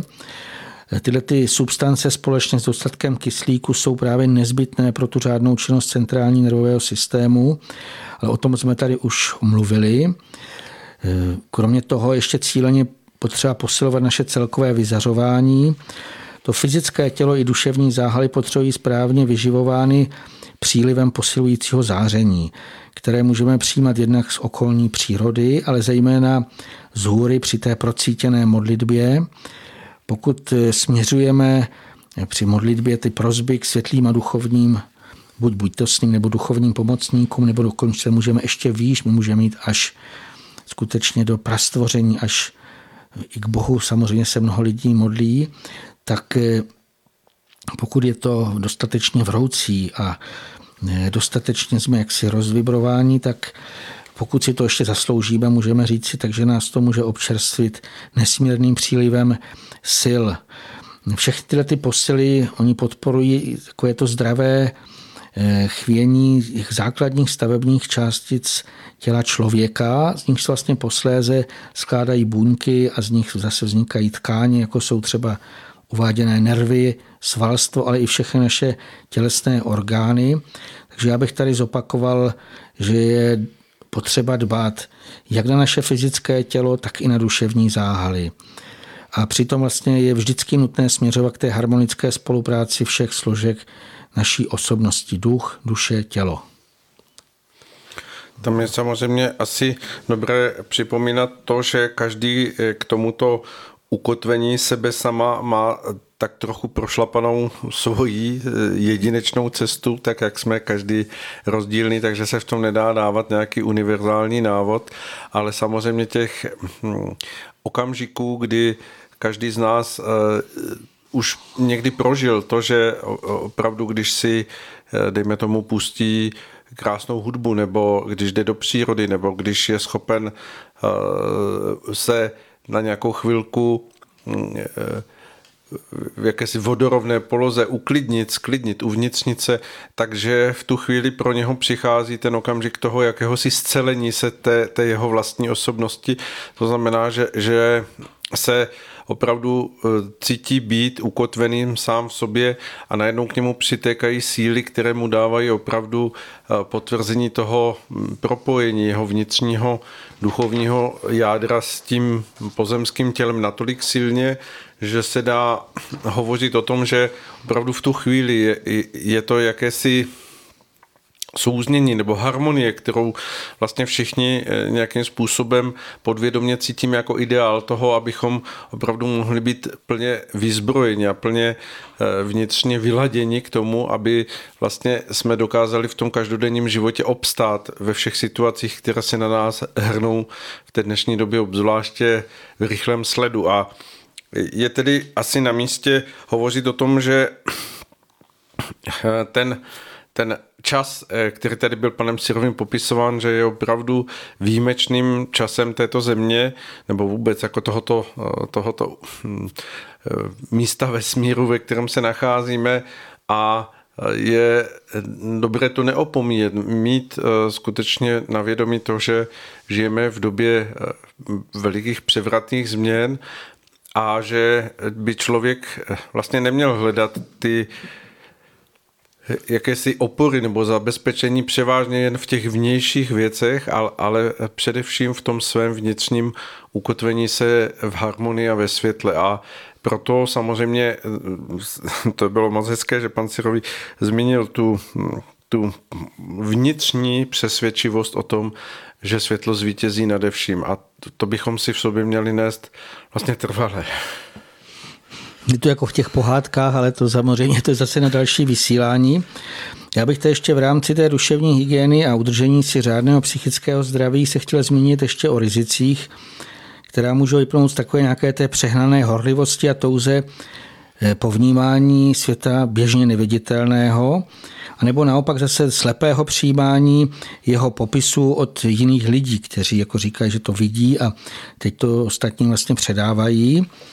A kromě toho ještě v důsledku toho zvyšujícího se tlaku světla, a to můžeme říci, že to, alespoň já to na sobě cítím dnes a předchozí dny tak silně, nevím vlastně čím to, může to být i těmi erupcemi na slunci, že ten tlak je stále, stále silnější. A v důsledku všech těch možných vlivů může docházet k nějakému takovému samovolnému, náhlému otevření vnitřního zření, přičemž vlastně člověk pojednou začne vnitřně spatřovat různé obrazy nebo formy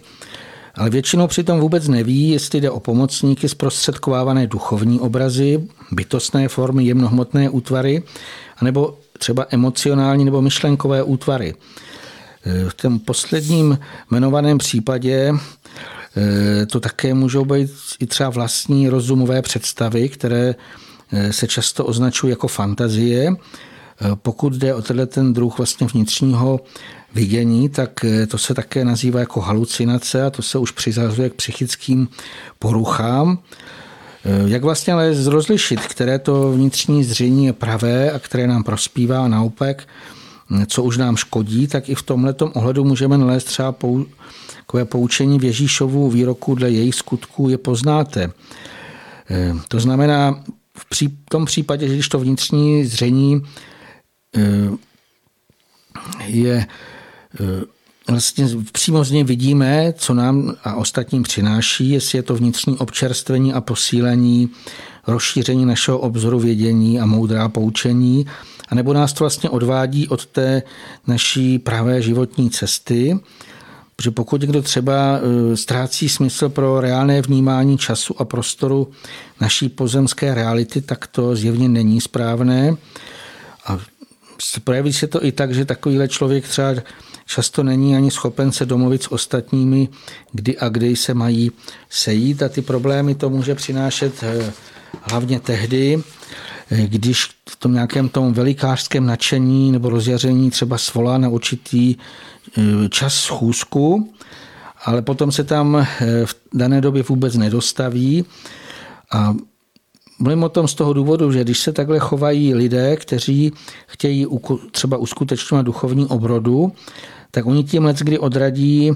hledající, kteří by třeba přišli na takovéhle setkání a pak tam pozorovali zmatek a byli by z toho dost rozčarovaní a třeba už by tam příště nepřišli. A samozřejmě nějak ani nejspíš neuchvátí to, když by se tam kdo si potácel v, exotické, v exotickém opojení, ani kdyby jim třeba se zářivými očima zvěstoval, jaké, že to přijal nebo obdržel úžasné vize, tím já samozřejmě nechci toto nějak jako e, zamítat, protože je samozřejmé, že jsou nesmírně potřebné ty oblažující výhledy do těch vyšších sfér, ale většina z povolaných je přijímá někde v ústraní a poté vlastně ještě musí řádně vnitřně přepracovat do takové formy, která je pro ostatní pochopitelná a přijatelná. A také je to nutné uspůsobit ty, ty vize v té dané době panující podmínky. Protože teprve tehdy to zvěstování může přinést skutečné požehnání. Proto vlastně se musíme naučit i takové té zdravé rozvaze a řádnému sebeovládání, abychom neříkali nebo nechtěli předčasně uskutečnit něco, co bude možné rozvinout až po ukončení velké očisty, to znamená v nám darované době, nové době, můžeme říct si světlem požehnané říši. A samozřejmě to vroucí nadšení pro určitou věc je správné,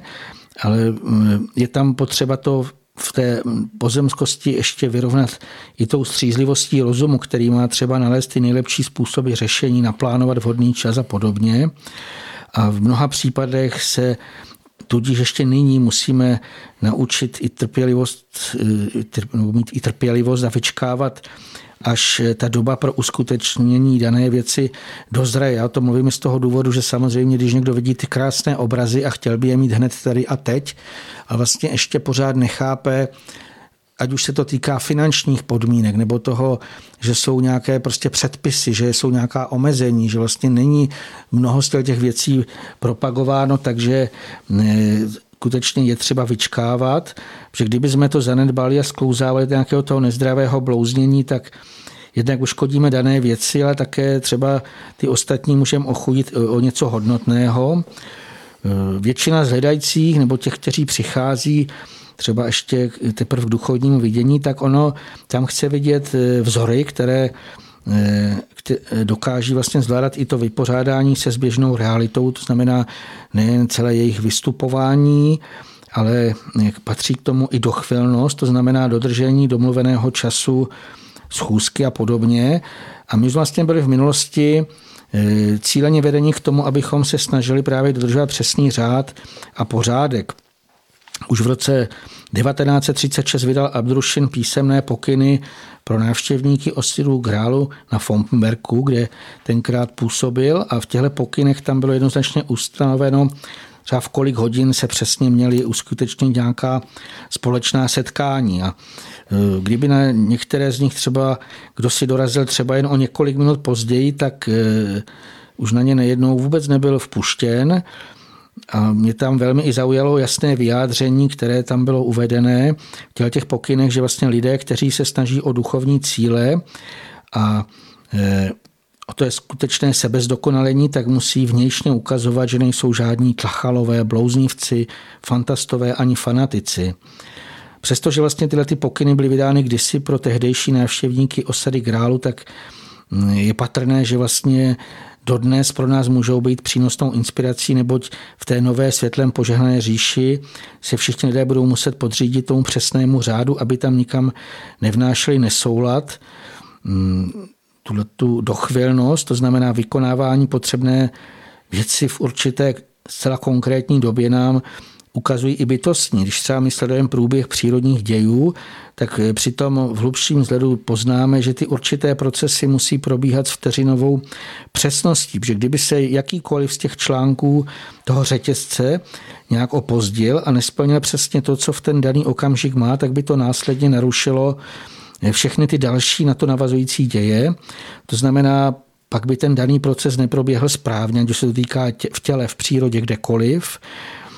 A samozřejmě vidíme v přírodě a v našem těle, že bytostní skutečně plní s takovou přesností, jakou si ani my nedokážeme představit, liští duchové. A proto i od těch maličkých je řečeno, že se máme právě tomuhle tomu učit, té přesnosti. To je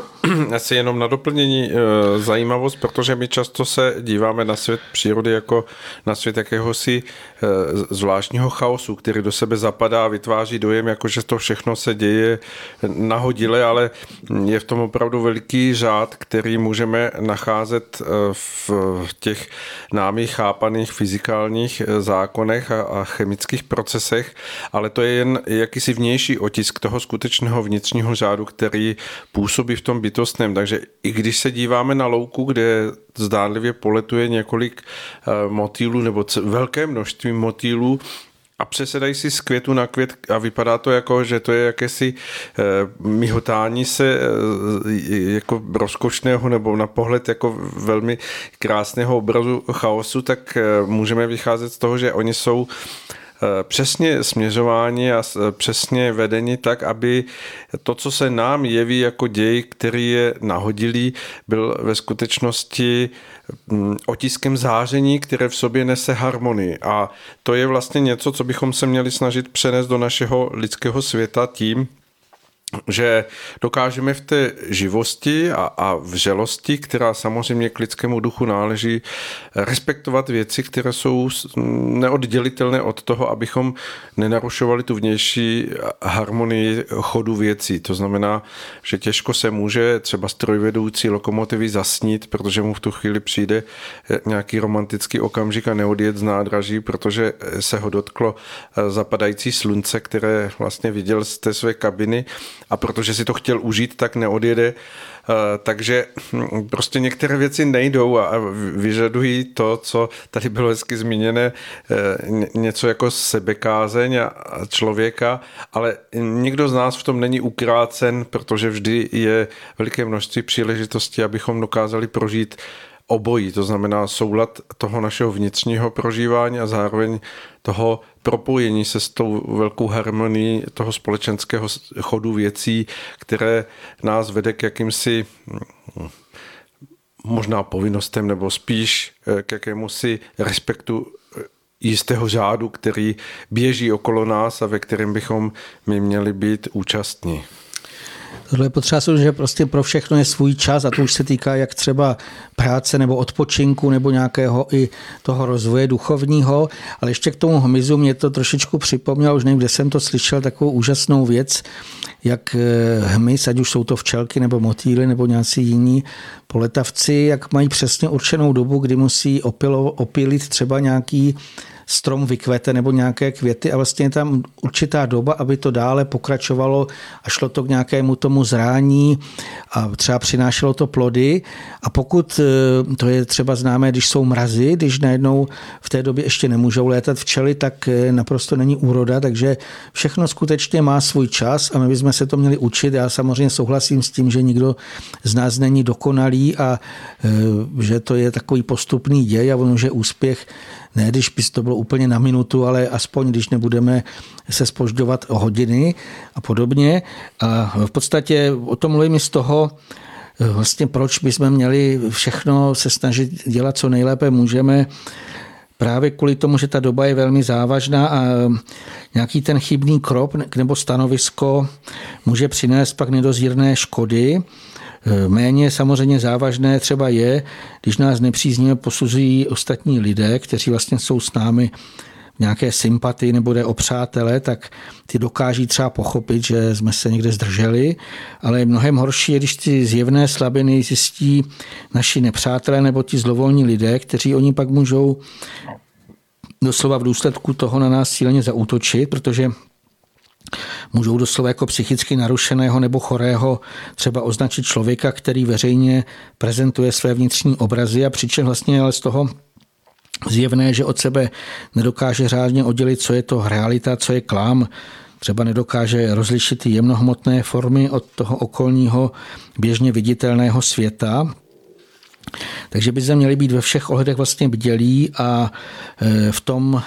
co třeba, jak teda vnímáme, ale nebo i co chceme uskutečnit, tak zdrženlivý v tom sdělováním ostatním.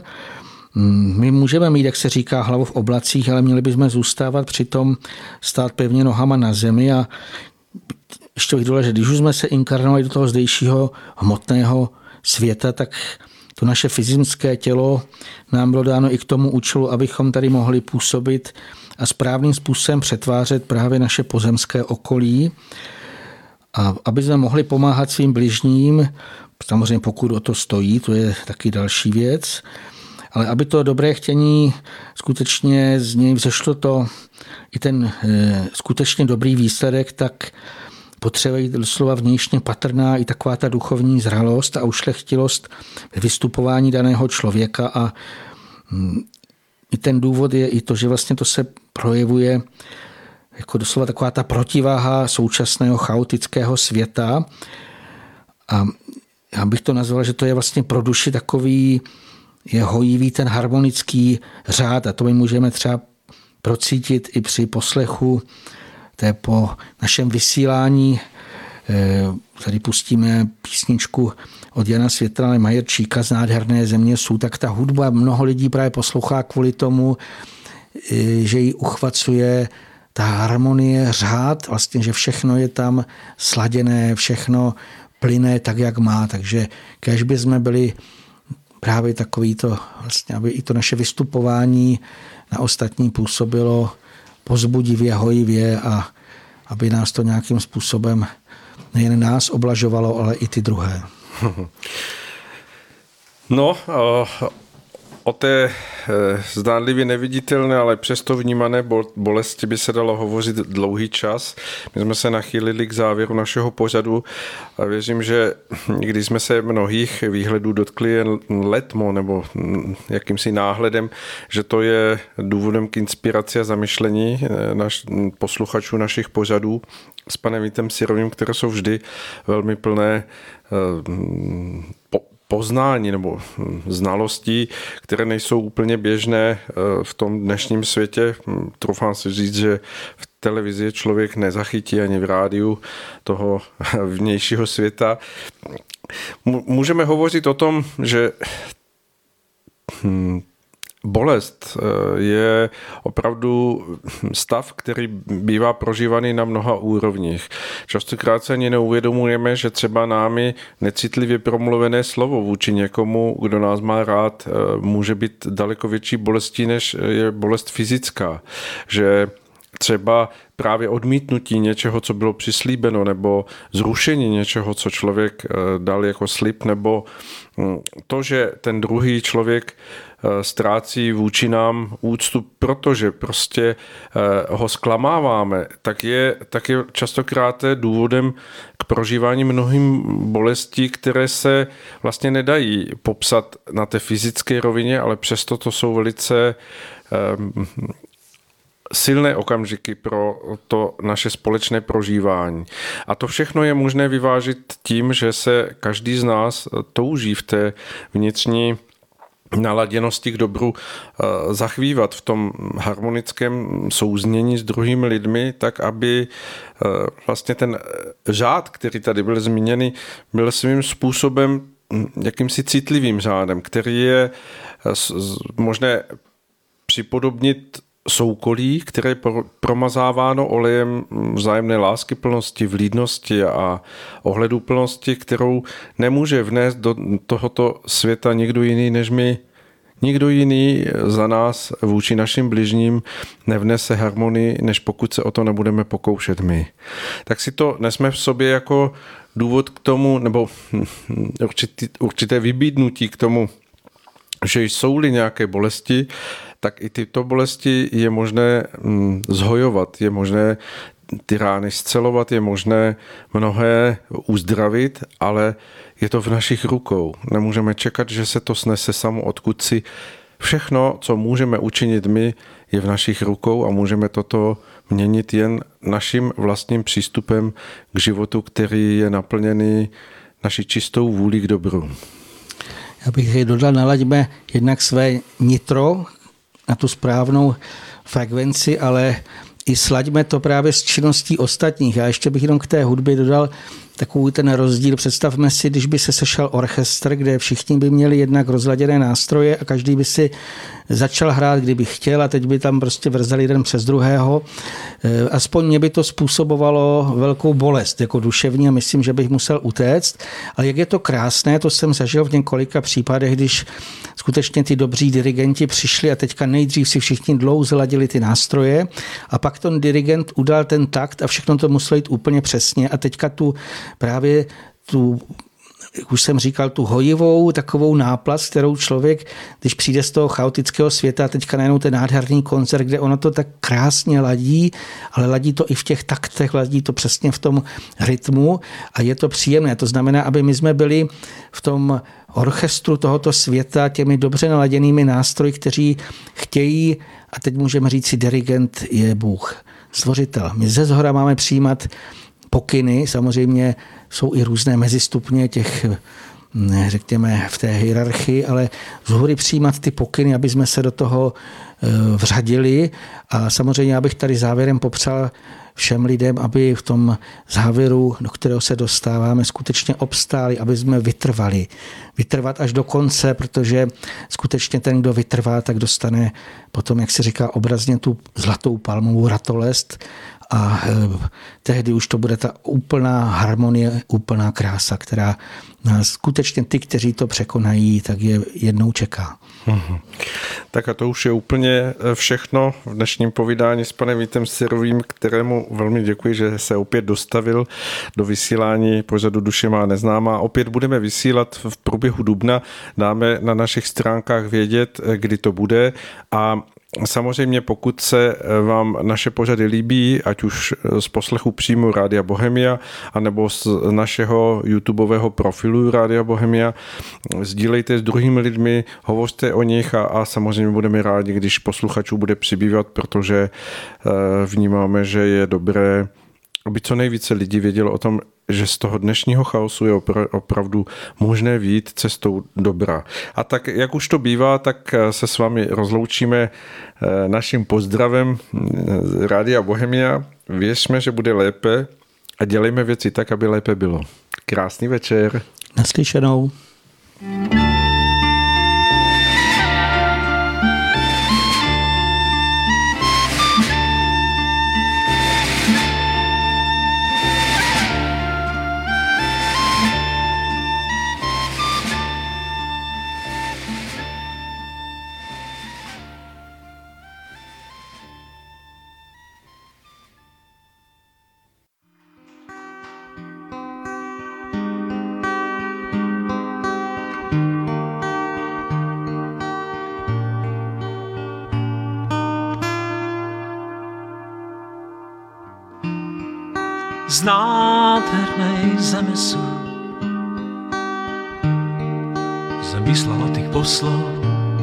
čo svetlo prinesú.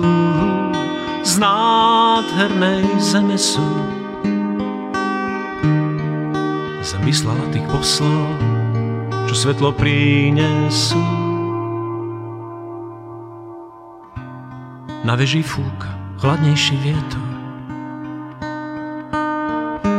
vo vetre strácajú sa piesne.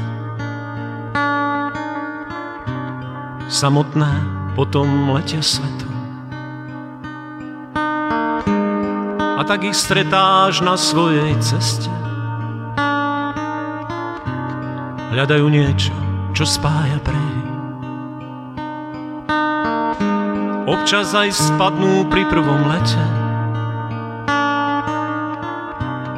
ale vždy povstanú tak ako Fénix. V hrejvom rozprávkovom svete z nádhernej zeme sú Zem vyslala tých poslov, čo svetlo prinesú. Z nádhernej zeme sú vyslala tých poslov, čo svetlo prinesú. Navžej fúk, mňa tam však ťahá. Vidieť svet z výšky a pochopiť mnohé. Neustal čas na to, aby som váhal. A tak si kráčam tou cestou hore Nie je tam uznanie, zlato a sláva. Z výšky pochopíš, aký si malý. Všetko je na veky, len v Božích dlaniach. A na veži fúka a slnko páli. Z nádhernej zeme sú Zem vyslala tých poslov, čo svetlo prinesú. Z nádhernej zeme sú. Zem vyslala tých poslov, čo svetlo prinesú. Z nádhernej zeme sú. Zem vyslala tých poslov, čo svetlo prinesú. Z nádhernej zeme sú.